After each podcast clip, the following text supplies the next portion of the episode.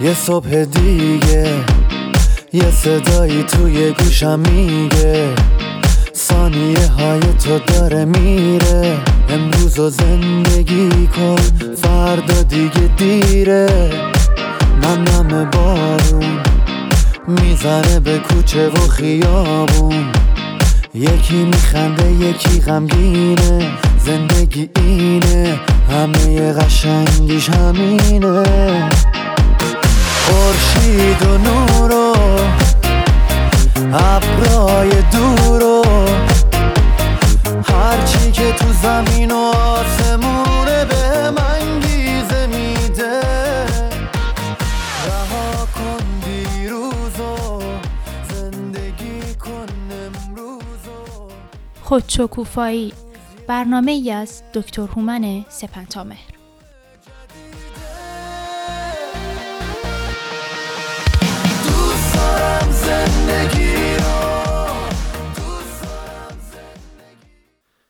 شنوندگان خوب و گرامی رادیو بامداد و همراهان برنامه خودشکوفایی درود بر شما هومن سپنتامر هستم روان درمانگر با یک برنامه دیگه از ویژه برنامه های آموزشی و روزانه خودشکوفایی همراه شما در چند دقیقه پیش رو همه تلاش من در این برنامه ها در راستای آشناتر کردن شما عزیزان با دانش نوین روانشناسی است.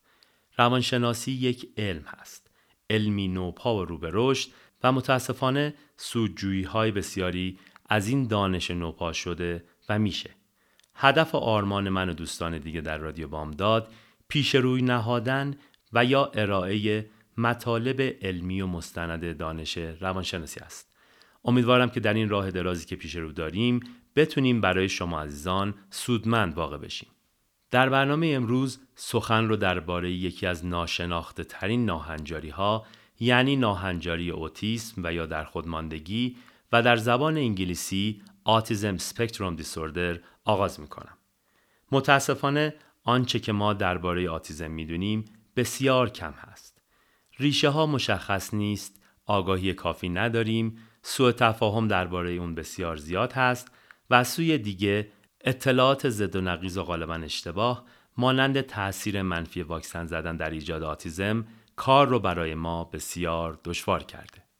به نظر می‌رسه که موضوع آتیزم و یا در خودماندگی نخستین بار در میانه صده بیستم میلادی یعنی در حدود 70 سال پیش مطرح و پژوهش مطالعه و بررسی درباره اون آغاز شده.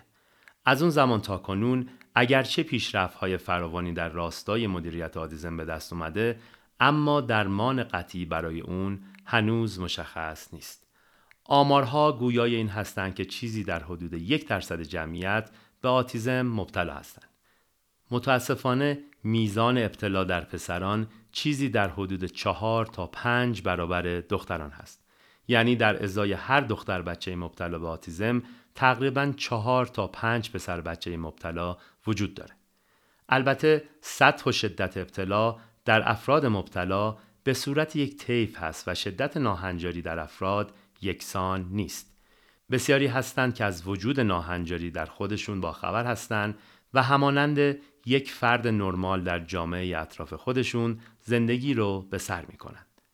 نخستین و مهمترین فاکتور در تشخیص و شناخت ناهنجاری آتیزم نداشتن توانایی ارتباط دو طرفه با دیگران و یا در سطح اجتماعی هست. افراد مبتلا به آتیزم غالبا توانایی درک دقیق حس و احساس و منظور طرف مقابل رو ندارند. از سوی دیگه متاسفانه در ابراز و نشون دادن این عواطف و احساسات نیز دچار سختی و دشواری هستند.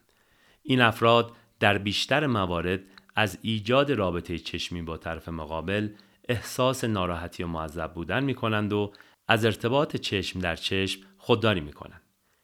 دیگر نشانه آشکار ابتلا به آتیزم رفتارها و گفتارهای تکراری پشت سر هم یک نواخت و دراز مدت است.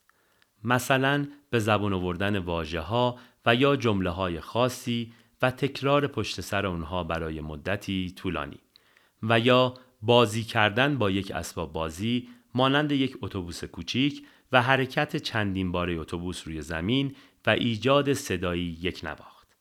همانگونه که احتمالاً تا کنون آگاهی دارید، آتیزم در سالهای آغازین کودکی یعنی در حدود دو سالگی و گاهی کمتر قابل تشخیص است. کودکان مبتلا به آتیزم که همان گونه که قبلا اشاره کردم به نسبت تقریبا پنج به یک پسر هستند معمولا ارتباط چشمی با پدر و مادر و دیگر اطرافیان برقرار نمی کنند. این کودکان اغلب لبخند نمی‌زنند و یا اینکه واکنشی به لبخند پدر مادرشون نشون نمیدن. معمولا هنگامی که پدر مادر چیز رو نشون کودک میدن کودک توجهی نمی‌کنه و خود کودک نیز با انگشت به چیزی اشاره نمی‌کنه. کودکان مبتلا به آتیزم اغلب هنگامی که صدایی در محیط هست سر خودشون رو بر نمیگردونن و واکنش محسوسی به صدا در محیط از خودشون نشون نمیدن. همچنین این کودکان معمولا به افراد دیگه و چهرهای جدید واکنشی نشون نمیدن. کودکان مبتلا به آتیزم ممکنه که دیرتر از دیگر کودکان روی پا بیستن و راه برن. البته این نشونه ها الزامن و به طور قطعی نشونه داشتن آتیزم در کودک نیست. اما نکته که مایلم خدمتون عنوان کنم اینه که آگاهی داشتن به این نشونه ها بدون داشتن نگرانی های بیمورد از مسئولیت مهم یک پدر مادر آگاه است. در بین سالهای سه تا چهار سالگی کودکان مبتلا به آتیزم غالبا علاقه به دادن اسبابازی هاشون به دیگر کودکان و افراد و یا به قولی شیر کردن اونها ندارن.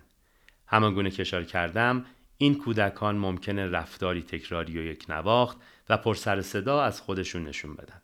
مانند کوبیدن قاشقی بر روی میز برای مدت طولانی و یا مثلا باز و بسته کردن پشت سر همه در کابینت.